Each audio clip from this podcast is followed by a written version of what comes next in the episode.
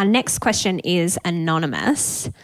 My boss is a micromanager, and seven out of 10 people have resigned. No one has gone to HR because we don't want to rock the boat, so instead, people just leave. I don't like my manager, but I love the business and the job, so I want to stay. But I don't want to deal with the fallout of going to HR. Oh, yeah, micromanager. It's a common one, I think, unfortunately. And I think it happens when managers don't have the tools that they need and they just try and control everything. So, uh, my thoughts here were is there someone who's about to leave who's resigned and can they do an exit interview for you? Can they help you out on the way out? Because that person is already leaving. Is that an easier way rather than you having to bring it up who's going to stay? Can they raise some of these issues? Yeah. And if you've had seven out of 10 people resign, I guarantee you HR are aware of that. yeah, of course. Yeah. Like they are aware of that and they're thinking, what the heck's going on there? But they may not have the insight so mm. you, again, I know I've said this on repeat, but you could be the catalyst to get the change by bringing it up. Or, like you said, someone in their exit interview raises it. I'd also ask, how have you tried to address it already? Mm. Like, have you talked to your boss about it? Have yep. you talked to them about, hey, I feel disempowered in this role when you mm. jump in and get into the detail of my work? Can we work on setting clear goals and then I'm able to have the autonomy to figure out how I do it. Yeah. Yeah. Or I've, I've actually had some good success, I guess, managing a micromanager and getting them to back off. And sometimes I've had better experiences than other people in my team because of the way that I've been able to almost train them. Um, and essentially you you build trust with them because sometimes a lot of the time that's where it's coming from is they don't trust the work that people are doing. And if you can build trust then sometimes they might back off and leave you to it. So you can over communicate i find that really helps particularly initially.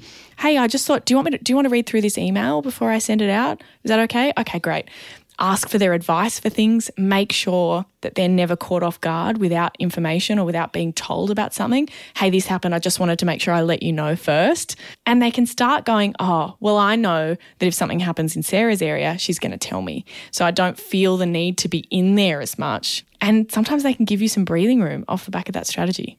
That is so good. I love that. Like, probably feels like a lot of mental load and work, mm. but ultimately you get the outcome you want where they start to back off. Yes. And you don't have to like point out their behavior to them and have that awkward thing where they don't think they're a micromanager, but they are. And some of that stuff I found really, really works. And I've had other people in the team going, why doesn't this person do this to you? And I'm like, well, because I make sure that anytime a little thing happens, forward, FYI, you know, that they know that hey, I'll come to you. So it's okay. You don't have to keep asking me all day. Totally. Love and again, it. Again, you shouldn't have to, but like, you know, what's the result we're going for here? Can you get that? Yeah. What's the outcome?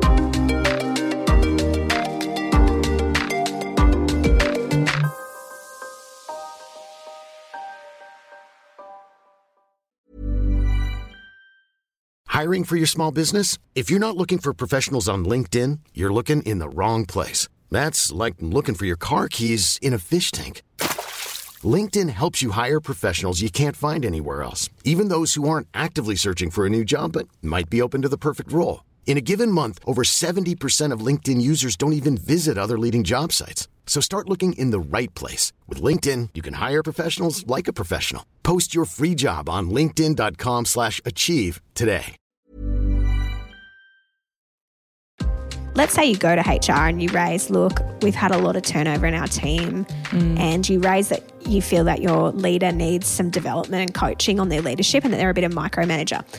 I'd suggest to your HR team, hey, would we ever do a leadership 360 for our mm. manager? Because sometimes it's that they haven't had the feedback. Yeah. And are there ways that you can get the feedback and the outcome? Because I've seen micromanagers totally turn around because they've done a, a 360 degree feedback survey where they've gotten that feedback of, you know, you're a bit controlling or you get in the detail or you don't trust some of your employees. And having those blind spots raised to life and brought to the surface, that can be the game changer for their leadership development. Yeah, absolutely. And imagine oh, uh, this is like my worst nightmare. Uh, imagining that I had a team that were thinking this about me, but I didn't know for whatever reason. Oh, I'd want to know. You so, would want to yeah. know. Oh, totally. All right, we've got one, time for one more question and we're going to wrap it up. This one's anonymous as well. Um, it says, My boss makes a lot of subtle sexual jokes. He's been in the business for 15 years. Oh, of course, it's a he. And is one of the senior managers. It seems like it's been tolerated, i.e., that's just him. He's harmless. Do I go to HR if no one else has? What do you think? well, my first thought was, Do you feel comfortable saying something? And it doesn't have to be some big formal conversation. It could just be, Hey, you know the other day when you you made that joke about someone laying down or whatever I, I just that made me a little bit uncomfortable and i wondered if you could maybe not say those kinds of things at work. Like if you felt comfortable you can approach it in a really non-confrontational way. I had a friend of mine do this not that long ago, actually, where one of the team members, it wasn't the boss, but it was one of the team members was making just some sexual jokes and a lot of people laughed at it, but a lot of people were uncomfortable. Mm. And so I think when we get uncomfortable, we kind of go into that mode of, uh, you know, those awkward laughing moments. Where like, uh, but really, a lot of people were, were put off by what Yeah. he was saying. And she's such a gutsy, bold person. And I have so much respect for how she handled it. And she just pulled him aside. And it had been going on for a while.